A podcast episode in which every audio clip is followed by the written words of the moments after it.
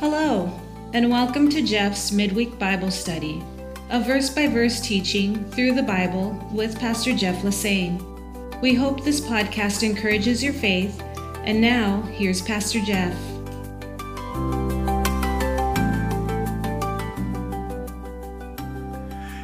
Everybody. Pastor Jeff Lassane here, welcoming you to our midweek Bible study podcast. This podcast is for all Christian believers who love the Word of God and uh, who desire to go through the scriptures verse by verse. In recent weeks, we've been making our way through the Gospel of Mark in a series that we're calling Good News for Busy People. I intentionally keep each weekly episode at around 30 minutes so it can fit into your busy schedule, whether you're sitting down to listen, perhaps driving in your car, or tuning in during other activities like exercising. Up to this point in Mark's gospel, the emphasis has been on the miracles of Jesus more than the teachings of Jesus. It's helpful then for us to remember that all four gospels give us the biography of Jesus. That is to say, together they record his birth, life, ministry, death, resurrection, and ascension. And while all, all, four Gospels record most of the same major events, each Gospel writer does so through his particular viewpoint and with some different details. All the Gospel writers and all the Bible writers, for that matter, were inspired of God by the Holy Spirit, but God used these different vessels, if you will, with their different perspectives and different lives and backgrounds when it comes to the Gospels, we're blessed to have a broader and more comprehensive picture of the life of Jesus. Think of it in terms of a movie and reading four different reviews about it. All four of those reviewers are going to address the same main movie plot, but with a different emphasis on different aspects of the movie. One might focus in on the acting performances, while others may give attention to particular plot lines or to the cinematography or to the director's approach in filming. But after reading all four of those reviews, you should walk away with a broader understanding about that single film. And well, in the same way, the four Gospels, they don't contradict, but rather they complement each other. The Gospels have different perspectives because each Gospel was written to a different audience by a different author and with a different perspective or emphasis. Matthew wrote his gospel to a Jewish audience, and his emphasis is on the sermons of Jesus. Luke wrote his gospel to a Greek audience, and his emphasis is on the parables of Jesus. John wrote his gospel to a wide range audience, and his emphasis is on the doctrines of Jesus. Mark then wrote his gospel to a Roman audience, and his emphasis is on the miracles and the works of Jesus, as we've been clearly seeing in our studies of the first six chapters. You could look at it this way that Matthew emphasized what Jesus said, Mark on what Jesus did, Luke on what Jesus felt, and John on who Jesus was. You know, one of the cardinal rules for every good speaker and writer is to know your audience. Mark's target audience, then, the Romans, were very practical and they valued action above words. Therefore, knowing his audience, Mark records much more about what Jesus did rather than what Jesus said. And accordingly, Mark only records, for example, two of the Lord's sermons, but he records 18 of his miracles. Even so, here now in Mark chapter 7, we come to a noticeable shift we move from stories of great miracles to a moment of great conflict. You've probably heard Christians say, and you may even have said it yourself, that Christianity is not a religion, it's a relationship with Jesus Christ. And I agree with that. In the passage before us, then, we'll witness religion colliding head on with the person of Jesus Christ. Let's move forward then. Let's read our verses in Mark 7. We're going to pick up and begin in verse 1. Then some of the Pharisees and scribes came together to Jesus, having come from Jerusalem. Now, when they saw some of his disciples eat bread with defiled, or that is to say, with unwashed hands, they found fault. For the Pharisees and all the Jews do not eat unless they wash their hands in a special way, holding the tradition of the elders. When they come from the marketplace, they do not eat unless they wash. And there are many other things which they have received and hold on to, like the washing of cups, pictures, copper vessels, couches, and so forth. Then the Pharisees and scribes asked Jesus, Why do your disciples not walk according to the tradition of the elders, but eat bread with unwashed hands? He answered and said to them, Well did Isaiah prophesy of you hypocrites. As it is written, This people honors me with their lips, but their heart is far from me. And in vain they worship me, teaching as doctrines the commandments of men. For laying aside the commandment of God, you hold on to the, tradi- the tradition of men, the washing of pitchers and cups, and many other such things you do. Well, the title of this message is Religious Lip Service. Many of us are familiar with the term paying lip service, which describes voicing your support and approval for something, but never personally acting on it. For example, in marriages, we have spouses who tell their mate that they love them, but they never act on it in a practical way, or let's say they act on it very seldom. Instead, they act oftentimes in the opposite manner, offer no respect or support or kindness or understanding. So then saying, I love you becomes nothing more than marital lip service. Or when a company assures you that they're all about service after the sale, and then when you need them, you can't get them to even return your phone calls, that's just lip service. In the passage before us, we find the unsaved religious leaders attacking Jesus over man made traditions, which leads Jesus to expose them as practicing religious lip service. Let's look more closely at the confrontation here.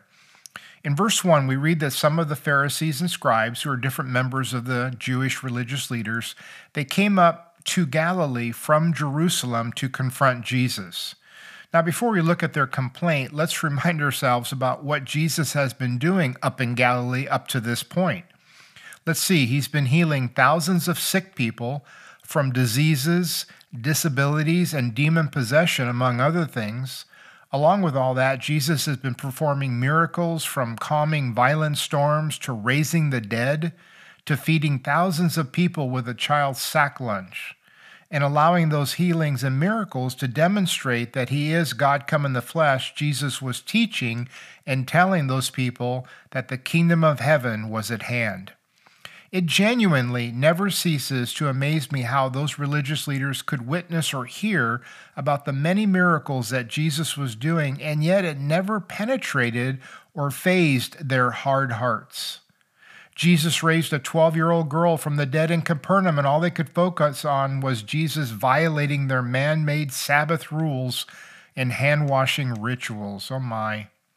As it's been well said, there are none so blind as those who will not see.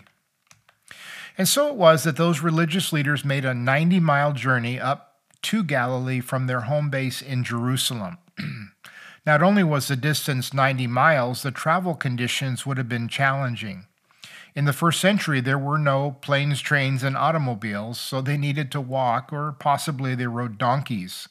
When they finally arrived and surveyed the ministry of Jesus, they attacked him in verse 5 but let's take a closer look at what is recorded first in verses 2 to 4 to see what they were so upset about. In verse 2, they witnessed the disciples of Jesus eating bread without washing their hands and therefore defiling themselves. Now, in our 21st century culture, when we read these words, we think in terms of the disciples practicing bad hygiene, failing to wash their hands before they handled their food. Today, in our COVID crazy culture, people are overly obsessed with hygiene and personal safeguards. This causes people to drive around in their cars all by themselves wearing a mask. Or, like the guy who pulled up next to me at the hardware store parking lot, he's wearing a mask inside his car as he drove up. And then, as he got out of his car and stood up, he took the mask off, threw it down on the front seat, and proceeded to walk into a busy store full of people. I have no idea what he was trying to protect himself from, unless it was from catching some common sense. Others will saturate their hands with sanitizer after every handshake or touch of a doorknob. The CDC strongly recommends that people wash their hands for at least 20 seconds, and they suggest that people can do that properly by singing happy birthday to themselves twice. Well, I refuse to comply, so I only sing happy birthday once when I'm washing my hands, but it is the Beatles version, which is almost three minutes long, so I think I'll be okay. Oh well. The concern here in our story, however, wasn't about personal hygiene, it was about ceremonial washing. There's an old saying that most of us have heard cleanliness is next to godliness. Uh, that does not come from the Bible, though many people mistakenly think it does. This ceremonial cleansing before eating food was a common practice among the Jewish religious leaders and most of the Jews. Mark simply describes it here in verse 3 as washing their hands in a special way. So, what was that special way? Well, it involved the person taking first their dominant hand and with their fingers extended straight up, having a small jar of water poured over their fingers twice. Then the same thing was done for the other hand, and then it was repeated all over again with the fingers pointing down. Some ultra pious Jewish leaders would not only perform this ritual before every meal, but between every course of the meal, if you can imagine that. And if you're wondering again, where's the soap and the rubbing of your hands? This was again not about hygiene, this was about a traditional ritual. Which brings the next question why was it done? It really wasn't hygiene, it was ceremonial. So why? Well, this washing was done to remove spiritual defilement or impurity, primarily associated with being in contact with Gentiles or anything that might defile them as Jews. It's probably not the same thing, but when I was growing up, we called it cooties. Seriously, though, defilement prevented the Jews from worshiping at the temple and made them unfit to interact with God. And then comes the key question Was this ceremonial washing required by God? Please listen. It was required for the priests, as we read in Leviticus 22, because they were going in and out of the temple and the tabernacle to perform their religious duties. However, it was never required of anyone else. God commanded it for the priesthood only, but not for any of the other Jews. So, why all the fuss, and what was this really all about? Well, over the centuries during the Old Testament period, the Jewish rabbis kept adding rituals and rules and regulations to the laws that God had actually given to them. Many of those regulations and rituals and rules were so called interpretations of God's law. In the course of time, they had turned, for example, the Ten Commandments into hundreds, over 600 rules and rituals like this hand washing. For each rabbi, it was almost their legacy to leave behind their own oral traditions that were then recorded and put into writing. Eventually, those oral traditions were collected into what was called the Mishnah, and it became a part of the larger Jewish Talmud. In standard printing, the Talmud is 6,200 pages long, which makes War and Peace look like an airport paperback. And as crazy as it sounds, 30 chapters of the Mishnah, about 25% of that volume, has to do with just ceremonial ritual cleansing. In verse 4, Mark makes reference to another ritual when it says, When they come from the marketplace, they do not eat unless they wash coming from the agora or the marketplace and mixing in with all those various people was considered even more of a serious defilement. It was like a level two defilement and required a full immersion in water. Mark also adds in verse 4 that they had tons of other traditions concerning cups and pitchers and vessels and couches that they laid on and so forth. Crazy. In verse 5, then, we see the conflict arise as the religious leaders attack Jesus, saying, Why do your disciples not walk according to the traditions of the elders, but eat bread with unwashed hands? From the moment those religious leaders took their first step on that journey up to Galilee, their entire motive and intent was to confront and attack Jesus. They were jealous of him. They hated him. And in fact, they wanted to kill them if they could, and they would eventually.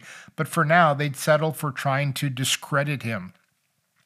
And they were also protecting their huge encyclopedia of man made traditions, which Jesus and his disciples were basically ignoring. Traditions can become like superstitions. I'm a little stitious, but I'm not superstitious. Haha. Notice the key phrases here in this story. At the end of verse 2, the religious leaders found fault. That's pretty much what they were fault finders. Jesus described them as straining at a gnat but swallowing a camel. That's a great description. You know, we still have people like that in the church today. They actually think it's their spiritual gift and they're calling from God to find fault in everybody else. Another key phrase is used twice in verses 3 and 5 the tradition of the elders. Please don't miss this. The conflict here wasn't about God's word, it was all about their man made traditions. This was the worst case scenario of legalism. For example, God commanded the Jews to keep the Sabbath day holy. The rabbis turned that into a boatload of rules and regulations, such as you can't light a fire, you can only walk a certain short distance, you couldn't use a sewing needle, you couldn't cook a meal, you couldn't do laundry, and on it went. Even today, if you visit Jerusalem and stay at a hotel, many of them have what are called Shabbat elevators. Shabbat or Sabbath elevators do not require you or need you to push any buttons for your particular floor because those elevators automatically stop at each floor. So, for any Orthodox Jew staying at that hotel, they don't have to worry about violating the Sabbath by pushing an elevator button, which would then be considered working. You just climb onto the elevator and wait for it eventually to land at your floor and the doors to open. However, if you're a Gentile staying at a high rise hotel, you don't want to get on the Shabbat elevator. Take one of the others. Otherwise, it's going to take you all afternoon to get back to your room. When the religious leaders clashed with Jesus and the disciples over the Sabbath, it was because the disciples had violated one of their man made Sabbath rules and regulations that never came from God. So, again, for example, when the disciples grabbed a small handful of grain to eat, those religious leaders accused them of harvesting crops on the Sabbath. It's ridiculous. Or when Jesus healed a man's withered hand on the Sabbath, they completely ignored the, ignored the miracle and accused him of working on the Sabbath. Just absurd. But that's what legalism does. In fact, to add man made regulations to the Word of God is the worst form of legalism. And when you add to the Word of God, you actually subtract from it.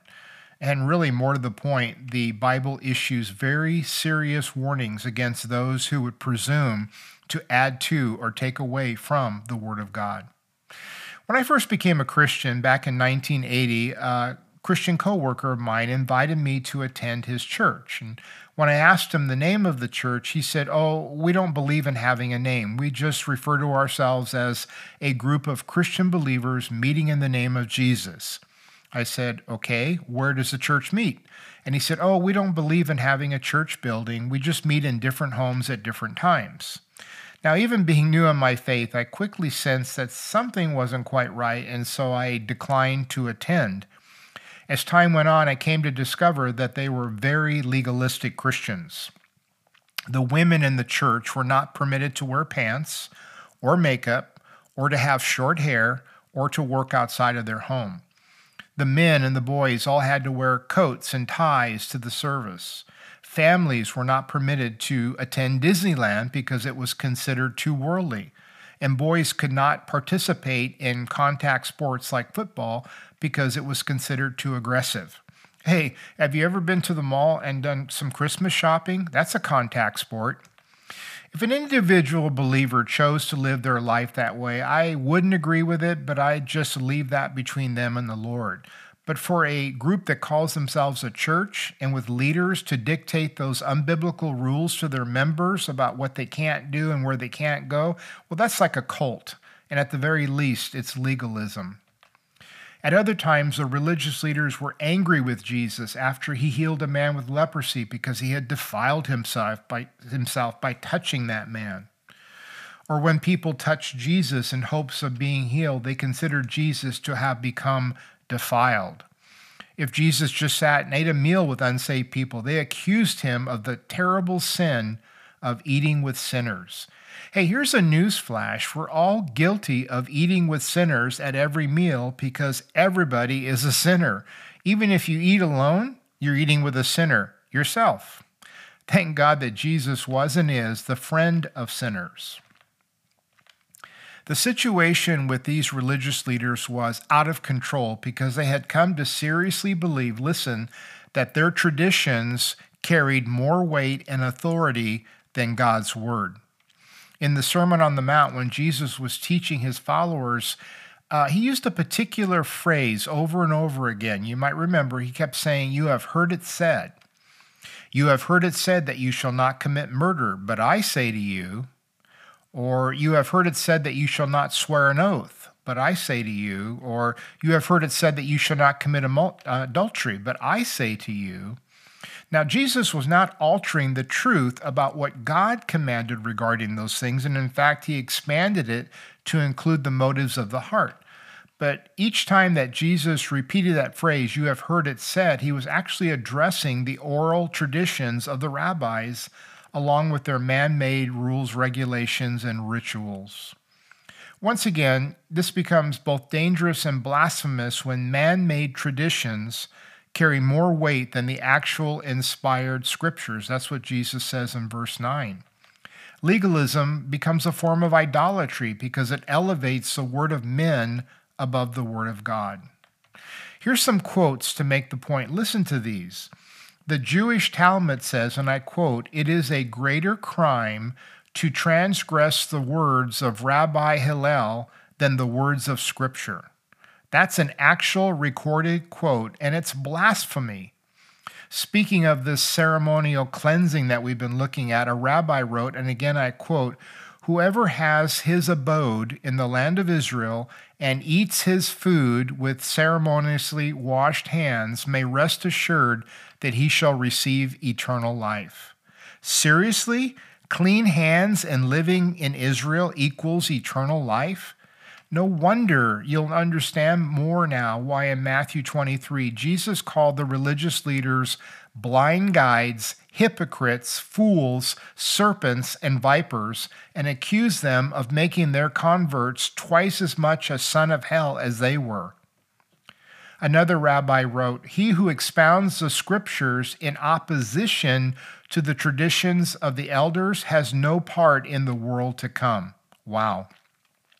So if you don't follow the hundreds of rules and regulations and traditions of the Jewish leaders, you will go to hell. Which, by the way, is just like the problem of most religions today. It's all based on works and rule keeping for salvation, and on it goes. It's just nonsense.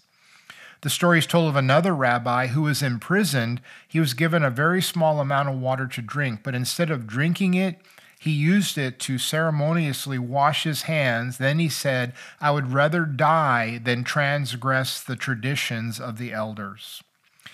Well, we can better understand the hatred and attacks of the religious leaders against Jesus as we see here in this passage. This brings up the question then about keeping religious traditions. How about today? Are all traditions wrong or are they bad? Well, first off, we want to distinguish between religious traditions and secular or other traditions. For example, families have many of their own traditions about a lot of different things like holidays or birthdays or whatever the case may be. Many people in many different countries celebrate uh, Christmas as the birth of Christ, but they have different traditions about how they celebrate. And of course, many schools, sports teams, various organizations, they all have their own particular traditions. And now there's the question of religious traditions.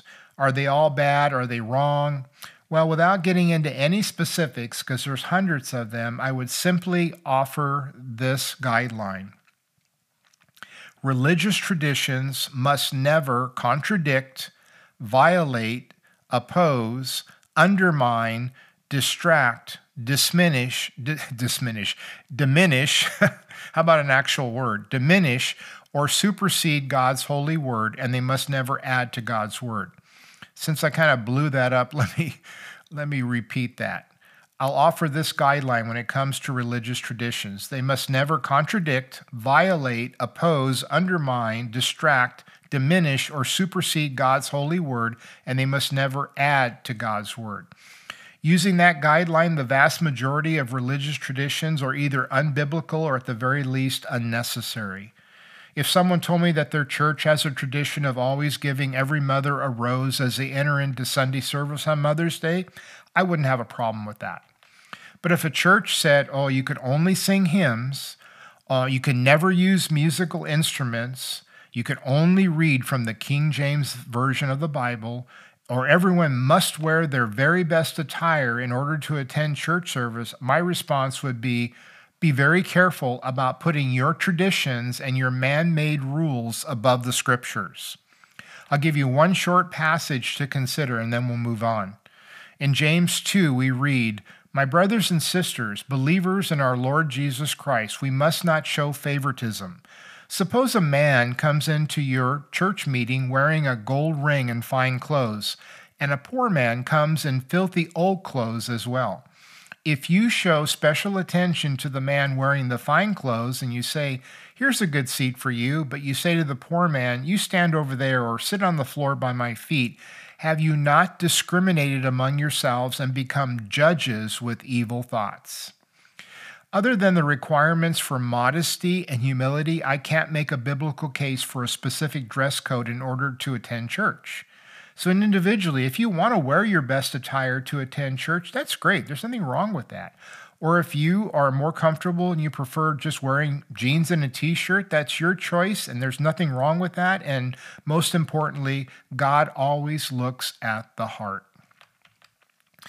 Now, coming to verse 6, Jesus responds to the attack of these religious leaders by identifying them as hypocrites in fulfillment of a prophecy from Isaiah.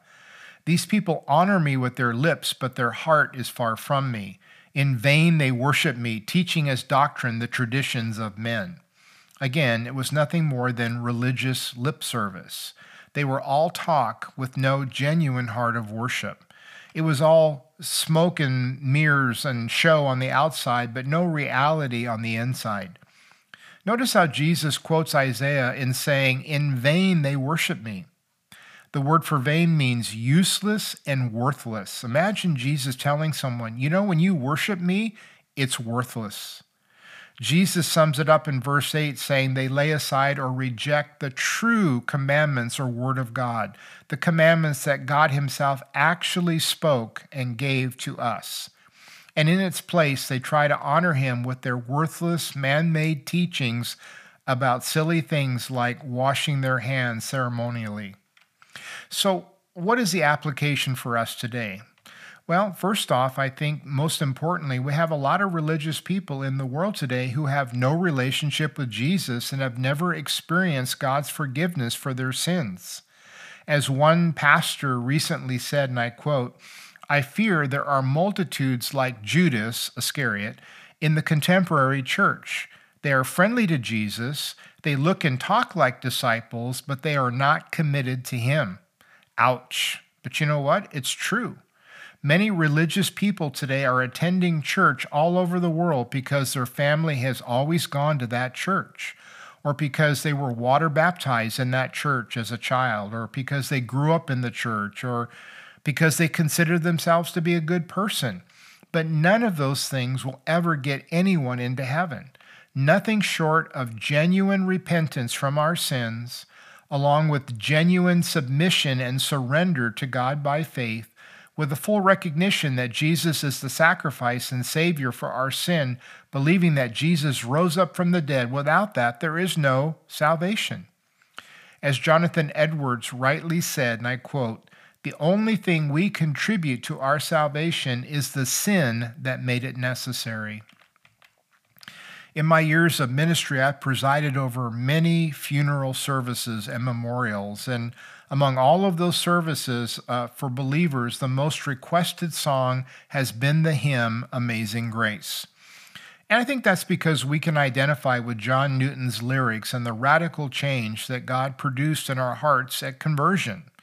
Newton was the captain of a slave ship transporting African prisoners to be sold in, Af- in America and in England. Conditions aboard those slave ships were deplorable, and as many as 25% of the slaves taken ended up dying just in the transport. Newton was personally responsible for making several round trips. But then Newton went through a couple of near death experiences, first with a severe storm at sea, and then later with a near fatal sickness. Through those experiences, God humbled Newton and brought him to saving faith in Jesus Christ. Newton eventually became a minister. Wherever he preached, large crowds gathered to hear the old converted sea captain. In time, he wrote and spoke out against the slave trade as he needed to, confessing his past personal sins and contributions to it. And then he assisted William Wilberforce in his efforts to abolish the African slave trade business. Newton went on to write hundreds of hymns, most notably Amazing Grace. Newton never ceased to marvel at God's amazing grace in his own wretched life, and he could hardly talk about that grace without crying. God's grace was the dominant theme in his preaching. When he became blind and was losing his memory, the church suggested that he should retire. But he responded by saying, What? Shall the old Africa blasphemer stop while he can still speak? My memory is nearly gone, but I remember two things I am a great sinner, and Christ is a great Savior. And so may God help each and every one of us to realize that we are great sinners and that Jesus Christ is a great Savior.